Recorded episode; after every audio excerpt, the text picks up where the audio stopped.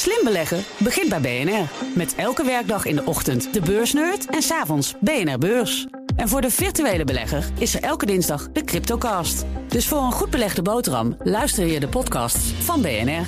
Blijf scherp. BNR Nieuwsradio. BNR breekt. Ivan Verrips.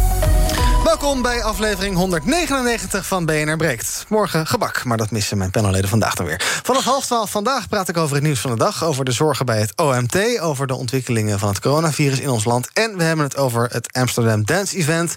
grootste dancefestival ter wereld, jaarlijks gehouden... gewoon in ons eigen kikkerlandje. En het gaat ook dit jaar door. Hoe fijn is dat? In mijn panel vandaag Carline van Breugel... communicatieadviseur, voormalig kandidaat Kamerlid voor D66... en Vrenelie Stadelmeijer, zij is auteur en directeur van She Consult. Goedemorgen allebei. Hi, goedemorgen. Goedemorgen. We beginnen met... BNR breekt. Breekijzer. Niet jongeren, maar juist 50-plussers zijn de toekomst op de arbeidsmarkt. Dat is ons breekijzer vandaag.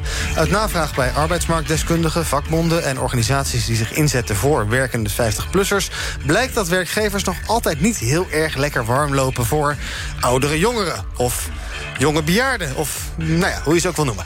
Tamelijk frappant, want in veel sectoren is er een groot personeelsprobleem. En dus zijn genoeg 50-plussers ja, die wel aan de bak willen. En waarom gaat dat dan toch niet goed? Ons breekijzer vandaag is dus niet jongeren, maar juist 50-plussers zijn de toekomst op de arbeidsmarkt. Wat vind jij? Moeten we meer aandacht besteden aan 50-plussers aan het werk houden en krijgen? Of denk je misschien toch, ja, de klassieke gedachte, de jeugd heeft de toekomst? En ik kom natuurlijk ook graag met je in contact als je zelf ervaring hebt met uh, oudere werknemers. Misschien als werkgever zijnde, misschien heb je positieve ervaring of juist negatieve ervaring, of allebei. Laat maar van je horen. En misschien ben je zelf 50 plus en denk je, nou ja, ik probeer al tijden aan het werk te komen. Het lukt maar niet. Waar gaat het mis? Pak je telefoon en bel naar 020 468 4x0. 020 468 4x0. En wat blijkt dan? Ja, er werken wel meer 50-plussers dan voorheen. Maar toch loopt het dus nog altijd niet van een leien dakje. Vertelt Piet Fortuyn, voorzitter van vakbond CNV. De groep is wel groter geworden. En tegelijkertijd zien we dat uh, heel veel mensen boven de 50, boven de 55 jaar ja, uh, solliciteren, komen heel moeizaam aan het werk, uh, worden vaak niet uitgenodigd. En als ze dan een baantje krijgen, ja, vaak dan in, uh, als uitzendkracht, flexconstructies, uh, maar geen vaste dienstverbanden. Ja, ben je opeens een flexer op je 56ste. Mooi is dat. Ik ga zo meteen vragen hoe Carline en Vrenelie denken over onze breekijzer. Ik ga het eerst doen met Pierre Koning, bijzonder hoogleraar arbeidsmarkt en sociale zekerheid aan de VU. En Menno Meijer. Hij is directeur van Ervaring, uitzendbureau voor 40 plus en 65 plus. En ons breekijzer dus niet jongeren, maar juist 50-plussers zijn de toekomst op de arbeidsmarkt. Wil je erover meepraten? Pak je telefoon en bel naar 020 468 4x0. Menno, ik ga bij jou even beginnen. Um, als voorman van uh, Werkend 50 Plus. Ik zal je leeftijd niet verklappen hier. Uh, wat is uh, jouw mening over ons breekijzer? Ik vind het een mooie en bouwde uitspraak. Dat spreekt me aan. Uh, wij werken al 15 jaar voor deze doelgroep. Uh, wij zijn van mening dat je bij wijze van spreken deze doelgroep eigenlijk excuus moet aanbieden voor de jarenlange verwaarlozing uh, door werkgevers en recruiters. Ze zijn altijd opzij gelegd. Nu opeens wordt er aan ze getrokken. Wij ervaren dagelijks dat het misschien een beetje in tegenspraak tot de heer van de vakbond, dat er de vraag enorm toeneemt. Het is soms een gekkenhuis, dus de praktijk van de dag die, die is goed. maar zeg maar in de voorbij, voorbijgaande jaren is er vaak heel vaak gedacht, nou ja. Uh, ze zijn uh, niet flexibel, vaak ziek, naar allerlei vooroordelen die allemaal in de praktijk die wij ervaren niet kloppen. Mm -hmm. En nu zijn ze nodig. Nou, ik ben van mening dat ze nodig zijn. En het is niet zo dat zij in plaats komen van de jeugd. We hebben ze allebei nodig. Maar het is nu mooi dat we uh, beide groepen gaan zien en gaan inzetten op de arbeidsmarkt. En dat is een fantastische combinatie. Bovendien, als je kijkt naar hoe, de, hoe de wereld eruit ziet tegenwoordig. Hè, bijna 50% van de, van de volwassenen is 50 plus. Dus ja, daar moet je al mee leven. Ja. En als ik de televisie of de radio aanzet, dan is die zeg maar, bevolkt door uh, de oudere doelgroep. Hè. Ik, als je naar Veronica Inside zou kijken, bijvoorbeeld, is allemaal 60-plussers. En, en de pre presentatoren op allerlei gebieden, uh, 50 plus. Uh, allemaal, nou ja, we kijken er allemaal graag naar, want het zijn hele goede kijkcijfers. Dus uh, wij begrijpen soms niet waarom de 50-plusser zo'n stempel heeft. En dat stempel is er ooit opgeraakt. Ja. Uh, we, we, kunnen dat wel enigszins herleiden hoor, want uh, recruiters en de werkgevers zijn wel vertrouwd geraakt met het fenomeen dat een 50-plusser uh, niet meer op de arbeidsmarkt thuis hoort op een gegeven moment. Dat is met de beste bedoelingen ooit ingezet, zeg maar, heel lang geleden, jaren 70, door FUT-regelingen. Hm. een tijdperk daarna. Van we, we, gaan de jeugd aan een baan helpen en dan, dan bieden we de ouderen een regeling om eruit te gaan toen is eigenlijk de, een fout gemaakt, waardoor de 50-plusser langzaam uh, zeg maar, gezien werd als ja, niet meer geschikt. Ja. Uh, en nu zie je ook nog steeds recruiters, vaak 25, 30, die spiegelen, die zullen niet gauw bereid zijn om iemand aan te nemen die op zijn of haar vader of moeder lijkt qua leeftijd. Dus er zijn nog wat hobbels te gaan. Ja. Maar uh, de redding is de economie van vandaag. Hè, dus dat zien we, het gaat als een idioot. De economie trekt aan en er wordt heel erg driftig om, om ons heen gekeken. Recruiters gaan nu opeens zien dat de 50-plussers, zelfs 60-plussers, heel erg eh, goed inzetbaar zijn. Ja, en maken dus van de nood een deugd. Nou, laten we zo meteen over die clichés eh, eventjes doorpraten. Uh, Pierre, ja. um, uh, jouw reactie op onze breekijzer. Niet jongeren, maar juist die 50-plussers zijn de toekomst op de arbeidsmarkt. Zie jij dat ook zo? Of ja, is dit te, een beetje te bout? Pierre? Die is helemaal uh, stilgeslagen. Nee, die horen we even niet. Nou, dan ga ik uh, eerst uh, aanvragen aan mijn Benalé hoe zij erover denken. Ja, Carline, ik ken jou als groot voorvechter van de jongerenemancipatie. Zeker, ja. Dus dan ben ik heel benieuwd hoe jij hierover denkt. Ehm, en niet zeggen en en. We moeten en jongeren en 50-plussers. Dus even kiezen. Hè? Als je moet kiezen, niet jongeren, maar juist 50-plussers zijn de toekomst op de arbeidsmarkt. Hoe, hoe kijk je daarnaar? Nou, jongeren zijn de toekomst op de arbeidsmarkt. We hebben nog een veel langere arbeidsloopbaan. Dat betekent niet dat ouderen niet meer op de arbeidsmarkt horen. En dat is wel wat je dus nu ziet. Um, en die tegenstelling, kijk, zijn natuurlijk beide groepen die enorm op leeftijd worden gediscrimineerd. Kijk, als jongere kom je ook alleen maar aan flexcontracten. Uh, moeilijk aan een vaste baan. Uh, ga je elke twee jaar verder en hebben we nog niet over uh, de situatie op de huizenmarkt gehad. Dus ik vind het geen eerlijke vergelijking om iemand die heel zijn leven vastigheid heeft kunnen opbouwen. te vergelijken met jongeren die dat nog moeten gaan doen. Mm -hmm. Tegelijkertijd, natuurlijk moeten we hen aan het werk houden. Ik denk dat het ook een stukje mindset is. Dat, ja. dat haalde hij ook al kort aan. Van we hebben ook altijd de pensioenleeftijd lager gehad. Nu gaat het naar 67. Ja, dan moet je ook wel die mensen de kans geven om ja, zich op een leuke manier in te zetten. En bijvoorbeeld leven lang te leren ja. via een instelling, zodat ze kunnen blijven scholen. Ja, en eigenlijk zeg je dus die groepen hebben misschien wel meer gemeen met elkaar dan je zou denken. Juist ja. die groepen aan de onderkant en die groepen aan de bovenkant qua leeftijd. Vrenelie, uh, ja, ik uh, ga ook jouw leeftijd niet vertellen, maar dat is ook onderdeel van de doelgroep, uh, geloof ik. Hoe sta, je, hoe sta jij er, ook als, ook als, ook als werkgever zijnde en als ja, ondernemer? Ja, ja. Nou ja, ja, ik ben zeker de doelgroep. Alhoewel ik ben geen werknemer natuurlijk. Uh, maar wel uh, dik 50 plus. Uh, kijk, wij, wij, bij Ziekeonswild begeleiden we vrouwen ook naar nieuwe banen. En daar zitten veel 50 plus vrouwen bij. En wij zien niet dat ze niet aan de slag komen. He, eigenlijk lukt dat altijd wel.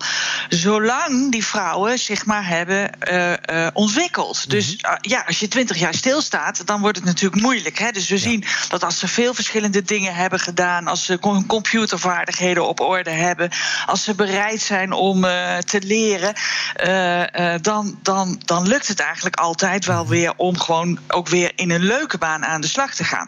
Maar het zijn altijd flexcontracten. Altijd, of flexcontracten, vaste, vaste contracten worden bijna niet gegeven. Of je, nou, of je nou 18 bent of je bent 68, dat, dat maakt niet uit. Die, die vaste banen die zijn, die zijn niet te vergeven.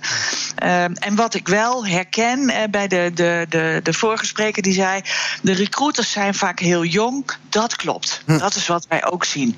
Uh, en, en, en die nemen vaak inderdaad iemand aan die, die uh, niet op hun vader of moeder lijkt. Maar voor de sollicitant zelf is dat ook lastig. Als je tegenover iemand zit die, die wij spreken je zoon of dochter had kunnen ja. zijn. Dan is het ook lastig om je, om je dan, uh, dan goed, te, goed te verkopen. Ja. Dus uh, daar, zou, daar, daar zouden bedrijven ook wat aan kunnen doen. Door, door ervoor te zorgen dat de recruiters gewoon ook een beetje een ja, 40 plus zijn bijvoorbeeld. Ja, en jij zegt, wij, wij hebben veel ervaring met, met 50-plussers. maar zeker, dat, zeker, eerlijk, eerlijk is eerlijk, dat is natuurlijk wel een beetje de bovenkant van de markt, denk ik. Hè? Want ja, iemand die misschien uh, geen, op, geen opleiding gevolgd heeft vroeger, wel gewerkt heeft, nu al een jaar of 10 of 15 thuis zit, ja, die zal niet bij She-Consult terechtkomen, denk ik. Nee, nee, nee, En als je 15 jaar thuis zit, is, is er denk ik ook wat anders aan de hand. Ja. Uh, je zit niet zomaar 15 jaar thuis. Hmm. Hè, maar op het moment dat je gewoon zorgt dat je arbeidsmobiliteit gewoon goed is. Hè, dat je, weet je, we krijgen ook wel vrouwen die hebben 25 jaar bij dezelfde werkgever gezeten. Hè, die hebben 25 jaar hetzelfde gedaan.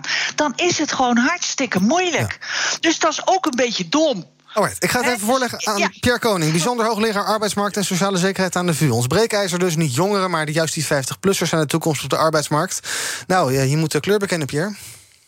Ja, goedemorgen. Ja, wat is de exacte vraag? Want ik uh, onze, even weg. Onze stelling is niet jongeren, maar juist 50-plussers zijn de toekomst op de arbeidsmarkt. Oké. Uh, nou ja, ik ben het daarmee eens. Kijk, je, als je kijkt naar, naar gewoon uh, projecties van, van het arbeidsaanbod van de toekomst, uh, dan zal het daarvan moeten komen. Want je ziet dat, dat als ouderen niet meer gaan werken dan zij nu doen, dat wij dus gewoon ja, dat het arbeidsaanbod in Nederland flink gaat dalen. Dus, dus wij zullen het daarvan moeten hebben. En dat is niet alleen een, een, ja, constatering sec, maar ook gewoon. wat, je, wat je ook gewoon zult zien is dat. dat ehm, vanzelf de markt, en ik hoor al wat voor voorbeelden voorbij komen, de arbeidsmarkt, met uh, ja, dit, dit voor een belangrijk deel gaat oplossen. Uh, uh, in die zin dat werkgevers steeds, zich steeds beter zullen opstellen, werknemers zelf ook. Er rekening mee houden dat ze langer door zullen moeten werken en daar ook rekening mee houden met hun carrière. Dus eerder nog eens een overstap maken of een tweede of derde carrière beginnen. En um, ja, ik vind ook de toonzetting soms wat negatief. Want als je gewoon kijkt naar de laatste, nou zeg, uh, 20 jaar, dan is er gewoon een enorme toename geweest van arbeidsdeelname van ouderen. Dat had ik zelf nooit kunnen voorspellen. Um, en er zijn dingen, ja, als je had gezegd uh, toen dat de arbeidsdeelname vergelijkbaar zou worden met, of bijna op hetzelfde niveau inmiddels ligt, zeg van 55 tot 65 met mensen iets onder de 55. Mm -hmm. Uh, terwijl het eerst een, een verschil was van, wel, van 30 naar 70 procent, is dat nu gewoon bijna helemaal ingelopen. Ja. Uh, ja, zie je dat er heel veel mogelijk is. En ik denk dat er nog, nog meer mogelijk is. En dat we het ons alleen soms moeilijk kunnen voorstellen, omdat we nog in het heden zitten met veel, ja, met nog wat negatieve beelden. Ik ga een paar bellers aan het woord laten kijken hoe zij er naar kijken. Um, onder andere Barbara hangt. Goedemorgen, Barbara. Hallo. Zeg het maar. Hallo. Ja, ik uh, ben het ook eens met de stelling eigenlijk. Mm -hmm. Ik uh, heb in de coronatijd besloten dat ik uh, me wilde laten omscholen omdat die mogelijkheid er was. van de culturele sector naar de marketing en gesolliciteerd. En het was eigenlijk gewoon meteen, eigenlijk meteen raak. Ja, en het was aan mijn zus Idem Vito, die heeft ook eigenlijk na de vijftigste... heeft ze gewoon zelfs nog een vast contract gekregen. Uh -huh. Ging eigenlijk ook vrij makkelijk. Maar het had ook wel te maken inderdaad met op de hoogte blijven, scholing. Dat merk je wel hoor, ja. dat dat wel iets is wat meespeelt. Ja, dus eigenlijk vind ik jou wel mee. Ja, ja, eigenlijk wel. Het, om me heen merk ik dat het helemaal geen issue is. Maar ik moet wel eerlijk zeggen, het zijn wel mensen die ontwikkelen. Ja. En uh, bijscholen en op de hoogte blijven, dat wel. Ja, sluit een beetje aan wat Vrenelie zei. Dus je moet wel uh, bijblijven als je mee wil blijven doen. Uh, Jeroen, goedemorgen. Hi Iwan, goedemorgen. Mooi onderwerp. Dank je. Hey, ik ben het eens met de stelling. Uh, ja, ik heb liever Mark Rutte in mijn team dan een net afgestudeerde student. maar ik wil wel het volgende vragen. Hij vergeet wel veel. Ik wil wel het volgende vragen aan het uh, panel. Ja, dat klopt. Uh, ik wil wel het volgende vragen aan het panel. Ja. Je hebt natuurlijk twee groepen, hè, jongeren en ouderen. Ja. En het is gewoon statistisch zo dat ouderen, ja, die worden, die worden sneller ziek. Uh, nee, dat is niet waar. Wacht wel even, maak, maak even je vraag af, Jeroen. Oké, okay. nou, ik, ik vroeg me af, is het dan als het voor werkgevers zo'n groot uh, uh, ja, betonblok is, ik zal maar zeggen, die wetgeving, iets om dat op te knippen. Dat je dus zegt van nou, we hebben wetgeving als we jongeren aannemen en als ze ziek worden, dan heb, doen we het zo. En we hebben wetgeving als voor ouderen. Uh, en als zij ziek worden, ja, dan, dan is het wat minder. Zoals verzekeringsmaatschappijen dat ook eigenlijk inschatten, hè, die risico's. Ja, Oké, okay, dan ga ik zo even voorleggen. Ja. Hoort in het blokje clichés. Ik wil eerst nog even, voordat ik dat, daarover ga praten... Uh, naar uh, Twan Manders, toevallig. leuk dat je inbeeldt. Lid van het Europees Parlement namens het CDA. Goedemorgen, Twan. Goedemorgen. Oudere gezant, geloof ik, hè? Oudere gezant heeft hij snel opgezocht. Ja. Ja, en uh, nee, maar het punt is, die 50-plussers die hebben de toekomst om de jeugd te ondersteunen. Uh -huh. Uh, want de helft van de Europese bevolking is 15 plus. Maar de overheid denkt, nog steeds in kosten. En ook werkgevers denken dat alleen maar in kosten. Maar wij moeten een integrale benadering gaan opzetten. Want die mensen, die 50 plus, hebben nodig. Ik ben zelf 65 plusser. Ik werk gewoon uh, continu. En we moeten inzetten op een gezonde leefstijl, waardoor mensen langer fit blijven. Dat, Ja. is, dat is heel belangrijk. En wij moeten niet alleen kijken naar de kosten, maar het totaalplaatje. Want onze maatschappij, die kan zonder die 50-plussers eh, eh, ja, het niveau niet meer eh, blijven houden. Dus ze zijn echt noodzakelijk. Ik ben het eens met professor eh, Koning. Iedereen moet meedoen, dankjewel. Ehm we gaan dus eventjes eh, een paar van die eh, clichés doornemen die we net noemden. Ehm ehm, een van de bellers die zei net, ja, eh, die, die, die 50-plussers die worden snel ziek. En dat zou misschien ook Dat een eerste, eerste gedachte kunnen zijn. Dat je denkt van, ja, die mensen worden ouder, dus dan krijg je misschien ook wat chronische ziekten en dergelijke. En, eh, eh, maar ik hoor Friendly heel erg oppositie voeren tegen dit standpunt. Ja, dat is namelijk niet waar. Eh, eh, jongeren zijn veel vaker ziek, alleen die zijn korter ziek. Dus die zijn gewoon een paar dagen even niet zo lekker. En dan eh, gaan ze weer aan de slag. Terwijl ouderen die zijn veel minder vaak ziek. Maar als ze ziek zijn, is het vaak wat langduriger. En per saldo maakt het niet uit. Is dat zo, Menno? Is dat ook jullie ervaring? Klopt, merken wij op de, op onze, op de werkvloer. Wij maken zelden mee dat, eh, dat ons personeel wat wij uitzenden naar bedrijven ziek is. Ehm, en als ze ziek zijn, horen we het soms achteraf. Dan zeggen ze, nou, ik was ziek, maar ik heb doorgewerkt.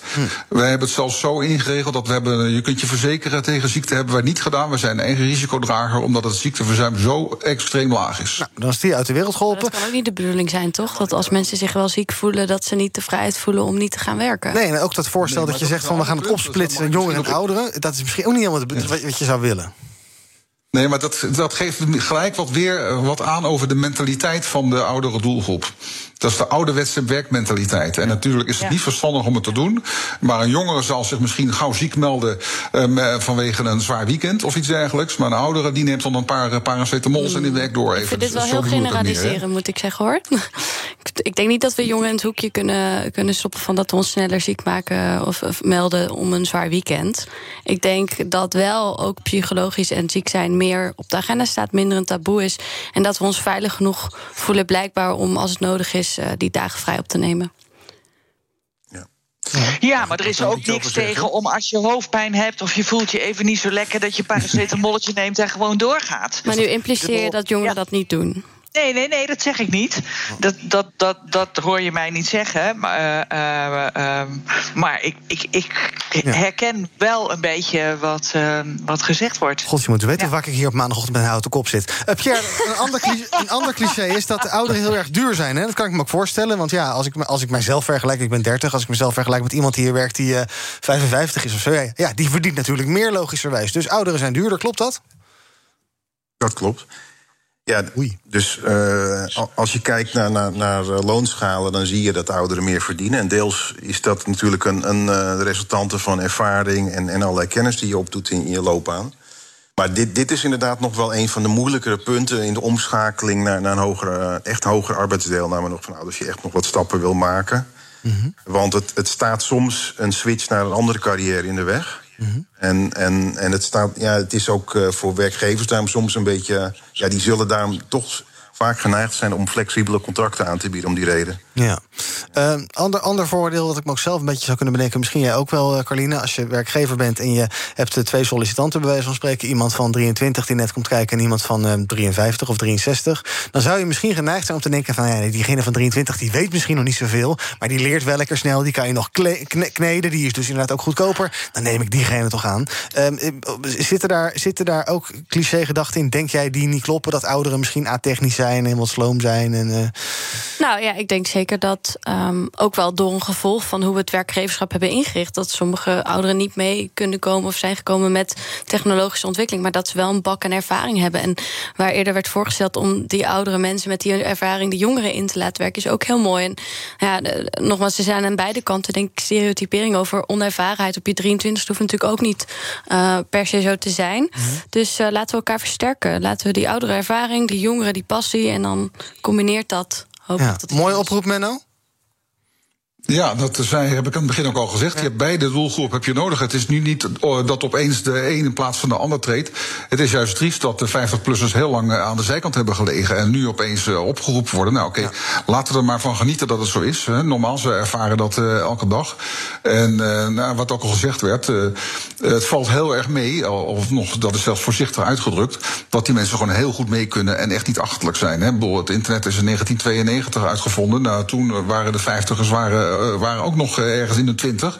Dus het is het idee dat zij achterlopen, dat is echt wel achterhaald. En ook zijn van de jongeren kun je bij wijze van spreken net zo goed zeggen dat zij zich ook moeten uh, inwerken als ze ergens beginnen. Dus gun die 50-plusser ook wat tijd om in te werken. Ja.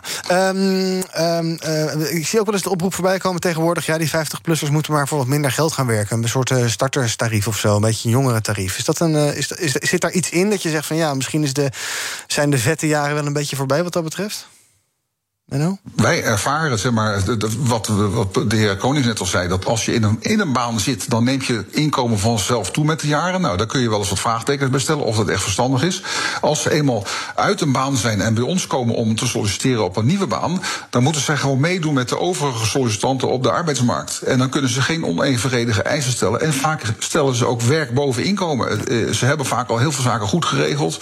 Dus wij ervaren niet dat het inkomen een issue is om voor een 50 50-plusser aan werk te komen. Pierre, tot slot. Denk Nee, jij dat, ehm, denk jij dat, eh, ja, dat dit probleem inderdaad zichzelf oplost... en dat de markt daar, eh, daar- daarbij gaat helpen? Dus dat dit een, eh, nou, iets is van de verleden tijd binnenkort?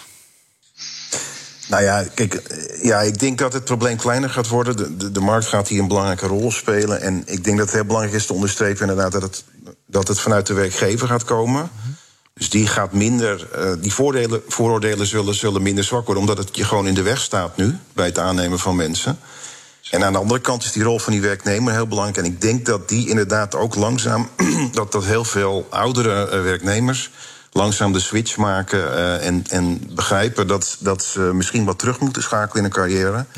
Iets lager loon accepteren, een andere baan die misschien leuker is trouwens. Ehm, en dat langzaam, ja, dat, dat, dat dode spoor waar je op zat met die vaste loonschalen en, en, en dat je eigenlijk geen kant op kon bewegen, dat dat langzaam losgelaten begint te worden. Ik, ik geloof dat, dat, dat, dat we wel die richting op gaan. Ik sluit dit half uur af met Michael van der Heijden. Goedemorgen, Michael. Eh, goedendag, ja, ik wilde even tussen reageren. Ik merk eh, wel dat wij zitten in een beroep, zeg maar. Eh, wij zitten in de isolatiebranche, zeg maar. Hè. Bij ons moet veel buiten gedaan worden, ramen zijn en deuren. En dat je toch merkt dat die jongeren het al snel wat te veel vinden. En dat is, fysiek is het zwaarder. En dan zeggen ze, ja, dat is zwaar, ik moet tillen. En, ja. en die wat ouderen hebben toch een andere werkethiek. Die zijn al wat meer gewend, hè, meer ook wel vroeger uit. Hè. En wat ik heb gemerkt, dat is wel heel sterk aanwezig, dat de wat ouderen die bij ons solliciteren, die vragen van nou, ik ben benieuwd wat ik kan doen voor de zaak. En dat die wat jongere gasten juist hebben, ik ben benieuwd wat de zaak van mij kan doen. Nou, Carline. Ja, dan komt die tegenstelling weer. Ik vind, ik vind het gewoon heel jammer dat we in tegenstelling vallen... en dat we elkaar afvallen op uh, goede, slechte zaken... terwijl uh, iedereen heeft zijn ding, iedere persoon heeft zijn ding... en iedere leeftijdscategorie heeft zijn ding. Laten we elkaar versterken in plaats van afvallen. Dankjewel. Um, en dat zeg ik vooral tegen Pierre Koning... want van hem ga ik nu afscheid nemen... bijzonder hoogleraar arbeidsmarkt en sociale zekerheid aan de VU... en ook tegen Menno Meijer, directeur van Ervaring. Hij is een, uh, runt een uitzendbureau voor 40PLUS en 65PLUS. Carline en Vereniging blijven bij me. Zometeen gaan we met hen praten over het nieuws van de dag... over de zorgen bij het OMT, over de najaars coronagolf... over het Amsterdam Dance Event dat vandaag van start gaat. En ik ben ook benieuwd welk nieuws zij zelf hebben meegenomen. Wat viel hen op in de media? Zometeen in het tweede deel van BNR Breek. Tot zo. Ook Liesbeth Staats vind je in de BNR-app. Ja, heel handig. Luister live naar Kees en mij tijdens de Daily Move. Dan blijf je ook gelijk op de hoogte van breaking news en het laatste zakelijke nieuws. En daar vind je ook alle BNR-podcasts, waaronder de Perestrooikast. Download nu de gratis BNR-app en blijf scherp. BNR Nieuwsradio. BNR breekt. Ivan Verrips. Welkom terug. In mijn panel vandaag communicatieadviseur en ex-kandidaat Kamerlid voor D66 Carline van Breugel en Vrenelie Stadelmeijer, zij is van She Consult. We bespreken het nieuws van de dag. We beginnen met het coronavirus, want ja, de verwachting is dat dat virus zich in de herfst- en wintermaanden minder gunstig gaat ontwikkelen dan eerder aangenomen. Ik hoor Vrenelie al zuchten, inderdaad, ik ook. Het OMT schrijft dat in een gisteren gepubliceerd advies.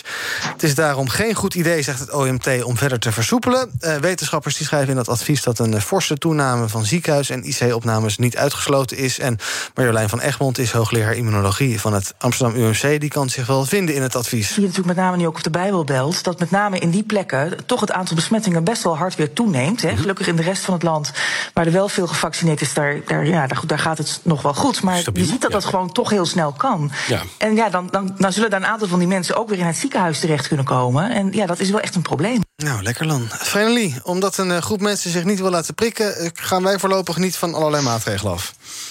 Ja, nou ja, je weet hoe ik erover denk. Eh, eh, oh ja, onbegrijpelijk. Ehm, ja, wat, ja, wat moet je er nou nog over zeggen, weet je? Ja, het is te verwachten. Weet je, als je niet ingeënt bent, dan word je ziek... en dan loop je het risico dat je in het ziekenhuis terechtkomt. Ja. Ja. Merk jij nu nog veel van, eh, want we hebben nog wel beperkingen natuurlijk... eh, die eh, voor sommige sectoren best zwaar zijn. Merk jij er in je dagelijks leven veel van? Op dit- moment? Nee, nee, eigenlijk niet. Nee, nee, weet je, die anderhalve meter hoef je niet meer aan te houden. En eh, ja, dus eh, nee, ik merk er eigenlijk niet zo heel veel van. Nee. Nee, oké, nou dat is mooi. Ehm Carline, ehm, ja, lage vaccinatiegraad in uh, Bijbelbeltgebieden dus. Ik geloof dat in sommige steden ook wel wat problemen zijn eh, in sommige wijken. Ja, ehm, het is natuurlijk een keer klaar met... eh, je kan, we kunnen blijven, Hugo de Jonge gisteren bij op één... die kan blijven roepen, ja, vaccineren, vaccineren, vaccineren. Maar ja, je gaat natuurlijk nooit 100% bereiken. Dus wat nu? Nou ja, die, die 100% hoef je gelukkig ook niet te bereiken. Maar ja, we moeten nog wel omhoog. En nou, zolang mensen nog steeds in toenemende mate zich laten vaccineren, denk ik dat het goed is om daar uh, zijn. Maar het, het is wat je zegt, uh, wanneer dan wel? Mhm. En ik denk dat ook hè, heel veel jongeren er tegenaan lopen van uh, met festivals. mogen die dan maar tot 12 uur, terwijl we er toch al met z'n allen op elkaar staan. En dat soort maatregelen zijn wel, denk ik, moeilijk te begrijpen voor, voor heel veel mensen. Ja, um, wat ik zei, we, we hebben natuurlijk nog beperkingen. Het grootste is misschien wel het corona-toegangsbewijs, maar ook ja, dingen als 75% bezetting in zalen, horeca die middernacht dicht moet, dat soort zaken. Dit zei Hugo de Jonge uh, gisteren bij Op1. Je moet eigenlijk eerst afscheid willen nemen van de maatregelen die daadwerkelijk economisch beperkend zijn. En, en, die coronapas, dat was natuurlijk even wennen. We vinden hem vervelend. Maar ja, zijn er, uh, meer dan dat. is heel boos over natuurlijk. Jawel, maar kijk, weet je, het punt is: de mensen die het felst gekant zijn tegen die, die coronatoegangsbewijzen. dat is nou juist de groep om wie we het moeten doen. Hmm. Ja. Hoe maak jij deze afweging? Inderdaad, uh, Carline, eerst allerlei economische zaken af, afschalen... en dan pas die coronapas, of juist andersom? Want met die coronapas, daar, daar zet je ook een heleboel mensen mee aan de kant... die niet naar restaurants, cafés enzovoorts mogen. Nou ja, kijk, zolang je uh, testen gratis maakt en blijft behouden... dan denk ik niet dat je ze aan de kans zet. En ik weet wel dat de weerstand enorm bestaat... en dat mensen zich ook soms principieel niet willen laten testen. Ja. Maar het, het, is natuurlijk wel... Um, ik ga nu naar de kroeg omdat ik weet dat iedereen gevaccineerd is. En als ik weet dat ook ongevaccineerden zijn... is het risico hoger en weerhoudt dat mij dan ook weer om uh, uh, daar naartoe te gaan. Dus als het de veiligheid van anderen in gevaar brengt... dan uh, vind ik het niet verstandig om daar nu al uh, afstand van te nemen. Ja, um, een goed idee om eerst die economische maatregelen af te schalen en dan pas dat ding ja, als die dat vind ik wel. Ja, dat vind ik wel. Weet je, uh, uh, die ondernemers hebben gewoon erg, erg te lijden onder, onder de, de, de maatregelen. dus ik, ik zou ja, weet je, ik vind het gewoon asociaal als je je niet laat inenten. Ja. Dat is gewoon asociaal naar alle ondernemers toe, naar mensen die zich niet kunnen laten inenten, naar jongeren toe. ja, weet je, je haalt ook een griepprik. Als je naar, uh, naar uh, Indonesië gaat, uh, laat je, haal je ook je prikken bij de GGD. Ja ik, ja, ik vind het zo krom om dat nou niet te doen. Ja. Ik voel wel wat je zegt, maar er zijn natuurlijk wel mensen die principieel al die prikken niet nemen. vanuit echt een overtuiging uh, dat daar uh, iets mis mee is. of dat uh, God erover gaat. of zij wel of niet gezond zijn. En die hele ja, diepe die vestiging ja. van angst of geloof. Um, die is denk ik heel ja. lastig voor onze samenleving. Maar ja, die zou ik niet zomaar opzij willen zetten. Ja, maar die drinken ook een biertje, dat is ook niet goed voor je. En die steken ook een sigaretje op, dat is ook niet goed voor je, weet je. Ja. ja.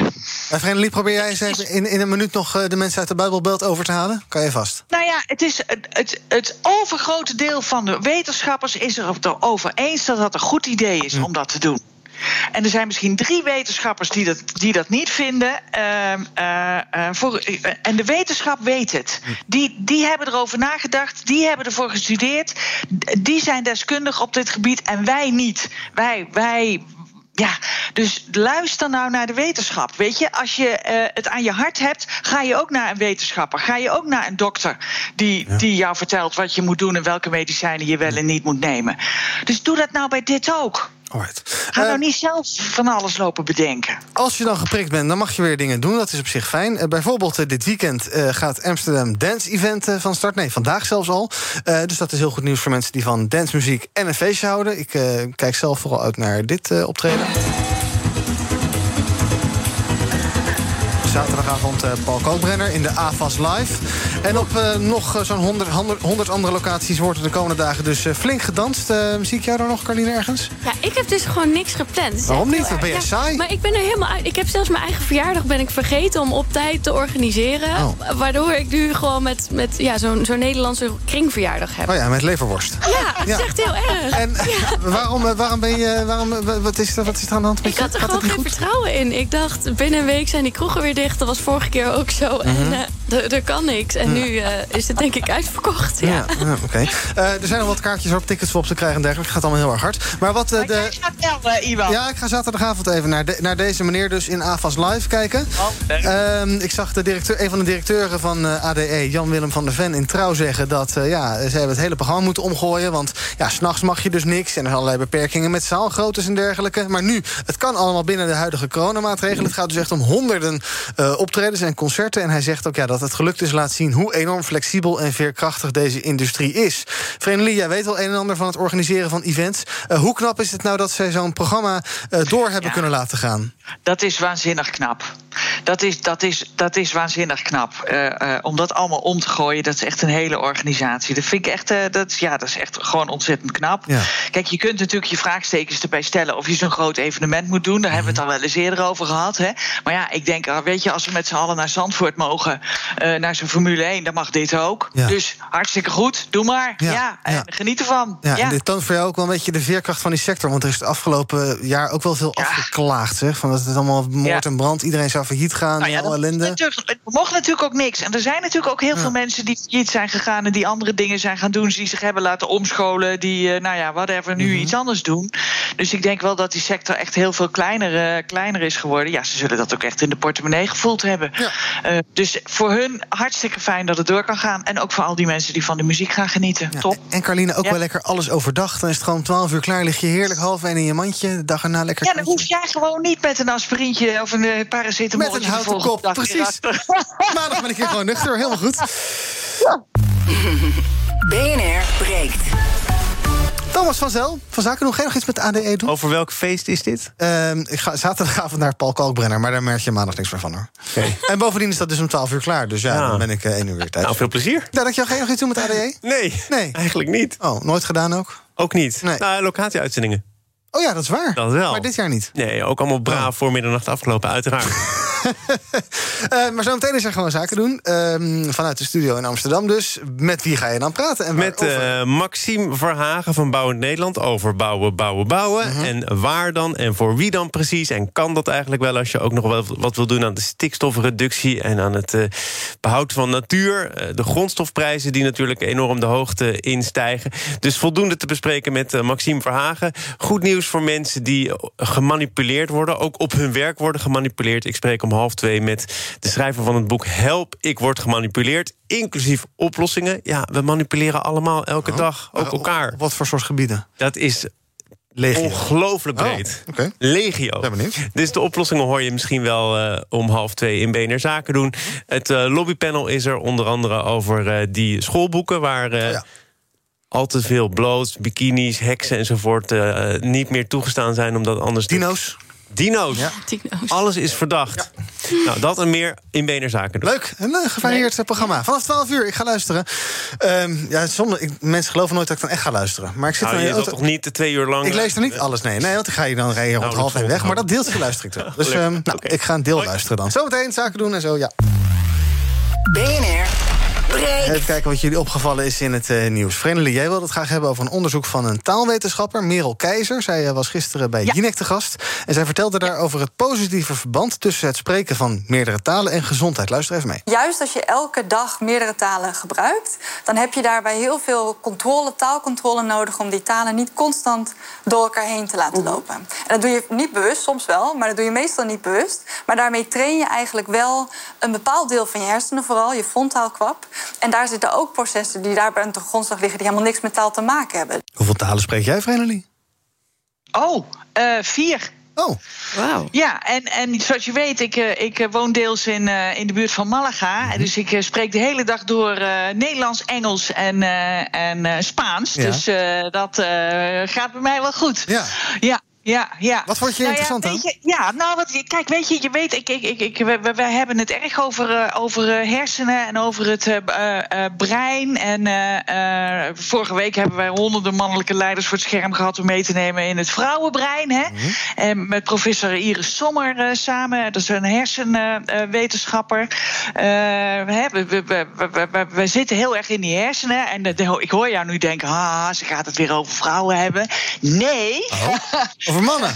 Daar ga ik het niet over hebben. Maar ik, ik, ik, ja, ik vind alles met hersenen on, onwijs eh, interessant. En dit, dit onderzoek van eh, professor Merel Keijzel is, is heel in- interessant. Omdat zij dus zegt dat mensen die dagelijks twee talen spreken... gemiddeld vier jaar later Alzheimer ontwikkelen.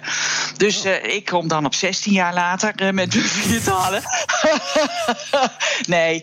Ehm, twee talen spreken is dus een soort hersengymnastiek. Hè? En, en eh, eh, eh, sportschool voor je, voor je, voor je hersenen, zegt ze. En sport het, jou ook aan, sport ook aan om misschien nog meer talen te gaan leren? Nou, dat niet. Maar wat ik, dus, wat ik heel interessant vind, is dat het dus ook helpt als je daar pas op 80-jarige leeftijd mee begint. Hè, sommige mensen zeggen, ja, nee, daar ben ik nou veel te oud voor en zo. Maar het zou er dus voor pleiten om alle 70-plussers bijvoorbeeld alleen nog maar aan te spreken in het Engels. Bij de supermarkt. Moet je bij mijn oma doen, dan krijg je helemaal niks terug. Bij Om- Omroep Max. Gewoon alleen nog maar in het Engels. Want dan moeten ze. En iedere dag in het Nederlands en in het Engels. En dat is dus hartstikke goed voor die hersenen. Waarmee je gewoon Alzheimer gewoon vier jaar later pas gaat ontwikkelen. Want Alzheimer is de ouderdomsziekte nummer één. Brengt heel veel verdriet met zich mee. Kost heel veel geld. Ehm, eh, mijn moeder is eh, gestorven aan Alzheimer. Mijn oma, het zit bij mij dik in de familie.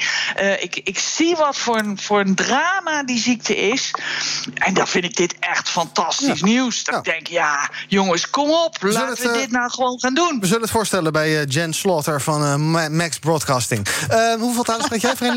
Carline, kan je eroverheen? Vier? Nee, nee, Oh. twee en drie een beetje. Ja, nou, vier dus gaan leren. Wat, wat zou je wel willen leren? Is er een taal waarvan Wat zou ik wel willen? Ik heb een tijdje eh, Chinees geprobeerd. Dat vond ik wel echt leuk. Ik kon het ook een klein beetje, maar dat is zo moeilijk dan echt goed te beheersen dat ik ben gestopt. Maar nu zou het Spaans zijn. Oh ja, ik heb nog een LOE-cursus thuis Spaans leren. Echt? Nooit iets mee gedaan. Nou, Wel ik kom bij je langs. Ik zal hem meenemen volgende keer. Duolingo. Ja, heel goed. Hele goede tip. fantastisch. Hele goede tip. Dankjewel. En gratis inderdaad. Oké, eh, Carline, jij wilde het hebben over eh, starters op de woningmarkt. En eh, eh, studieschulden. Die zijn natuurlijk niet geregistreerd bij het BKR. Ja. Dat maakt het mogelijk om bij een hypotheekaanvraag daar een beetje mee te sjoemelen. Een beetje te verzwijgen en dergelijke. Maar dat is toch aan het veranderen, geloof ik, hè? Ja, dat klopt. Nou, er is nu een app in werking gezet. De Hy- Hypotheek Data Net- Netwerk heet dat. En, ehm, nou, ja, en die app kan je eigenlijk de duo-gegevens daar ook aan linken. En daar moet de consument wel zelf een vinkje in aankruisen. Maar het is natuurlijk wachten op dat banken dat verplicht stellen om jou een hypotheek te willen eh, geven. En ik denk dan in de huidige huizenmarkt, waar het zo moeilijk is om voor starters om überhaupt aan een woning, laat staan huur of koop te komen, eh, om dan eh, strakker te gaan zitten op die hypotheek en op wat de studieschuld betekent, zorgt er eigenlijk voor dat nou, mensen die het nodig hebben minder durven te lenen voor een studie en dat de andere groep buiten de boot valt eh, op de huizenmarkt. Dus eh, wat mij betreft gaan we meer eh, bouwen, bouwen, bouwen. Maxime van Haag gaat het er zo over hebben, heb ik Ja. begrepen. En minder focussen op die schulden van de jonge mensen die nu ook al zulke hoge huren betalen. Ja, maar is het niet heel gevaarlijk wat je voorstelt? Want leennormen zijn er toch juist om mensen te beschermen. En als je ja, leningen weg kan laten en je raakt aan je baan kwijt en je moet je huis verkopen, dat levert enorme ellende op. Nou, zeker. Ik denk wel dat het goed is om maar na te kijken wat is realistisch. Maar met de huidige huizenmarkt betekent het gewoon dat ik wel voor 2000 euro per maand kan huren, maar dat ik niet daarvoor een koophuis eh, kan kopen. En dan ben je echt een heel eind onderweg naar gewoon een beetje stabiliteit, wat we als jonge personen echt wel kunnen gebruiken. Ja, help is Verenigde Is dit een eh, go- goed idee om daar niet al te streng op te zijn? Dat, eh, nou ja, kijk, die studieschuld. Het is bovendien een lening bij de overheid. Nou ja, die is ook wel, eh, die is niet zo moeilijk. De rente is nu laag. Nou ja, Ach, Ik denk dat je die studieschuld gewoon kwijt moet schelden. Kijk, is Ja. echt gewoon. Ja, ik vind dat vinden. echt jonge mensen eh, opzadelen met zo'n. Kijk, we willen, we willen dat dat jongeren goed zijn opgeleid. Hm. Dat willen we.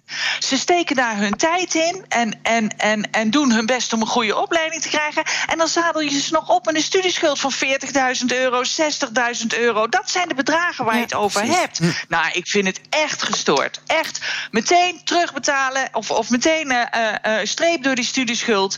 En jongeren gewoon goed, goed uitgerust die arbeidsmarkt opsturen. En dat ze gewoon een huis kunnen kopen. En Carline, dat banken gaan dat, je, eh, dat je dus die gegevens gaat geven... Zou, zou dat wettelijk verboden moeten worden of iets dergelijks dat aan jou ligt? Nou ja, de, de minister zegt ook dat het moet niet BKR geregistreerd worden. Maar als je dus het verplicht dat je dat vinkje hebt, dan wordt het eigenlijk wel eh, ja, indirect verplicht. Dus ik denk dat het belangrijk is dat dat inderdaad uh, nou ja, wettelijk Helemaal verboden wordt uitgesloten. Ja. We gaan even kijken wat trending is op de socials. Onder andere hashtag toeslagenaffaire. Een eh, groep advocaten van gedupeerde ouders heeft een brandbrief geschreven aan de Tweede Kamer. In de brief eh, zeggen die advocaten 220 stuks dat ze niet in staat zijn om hun werk goed te doen... omdat ze tegen allerlei problemen en hindernissen aanlopen. Hashtag biodiversiteit is trending vanwege de top in China. Het gaat erom te voorkomen dat er niet eh, te veel dieren, planten, bomen en schimmels verdwijnen. Omdat daarmee ook ons eigen voortbestaan in gevaar komt. En ook... 전 세계 1위를 차지한 오징어 게임에 함께해 주신 여러분 진심으로 감사드립니다. Hashtag Squid Game is trending. De Koreaanse serie is de best bekeken serielancering ooit op Netflix. Meldt het eh, streamingplatform. Binnen 17 dagen heeft die tamelijk absurdistische en eh, dystopische, enge, donkere serie ruim 111 miljoen kijkers getrokken. En dat is dus een record. Allebei niet gezien, geloof ik, hè, Squid Nee, Game? ik vind dit echt veel te eng. Dit is echt niks Het is voor niet mij. eng. Het is gewoon een beetje donker en eh, on, ja, on, on, het is gewoon ongezellig, maar niet eng. Heb jij het gezien, eh, Ja, Iwan? helemaal. Ik vond het. eh, het is een beetje. Ja, het zijn negen afleveringen van eh, negen keer een uur of iets dergelijks. Ik vond het een beetje een soort eh, Hunger Games, maar dan donkerder en zwarter. En, eh, En dat is niet eng. ehm, ja, god, wat vind jij eng. Misschien ben je, misschien ben je een hele tere ziel. Gewoon. Ja, dat, dat ben ik zeker. Oh, dat ben ik zeker. Staat hij op jouw verlanglijstje om te gaan kijken, Vreemdeling? Nee. Oh, heb je wel Netflix? Ah, jezus. Nee, maar ik bedoel, misschien heb je er helemaal geen tijd voor.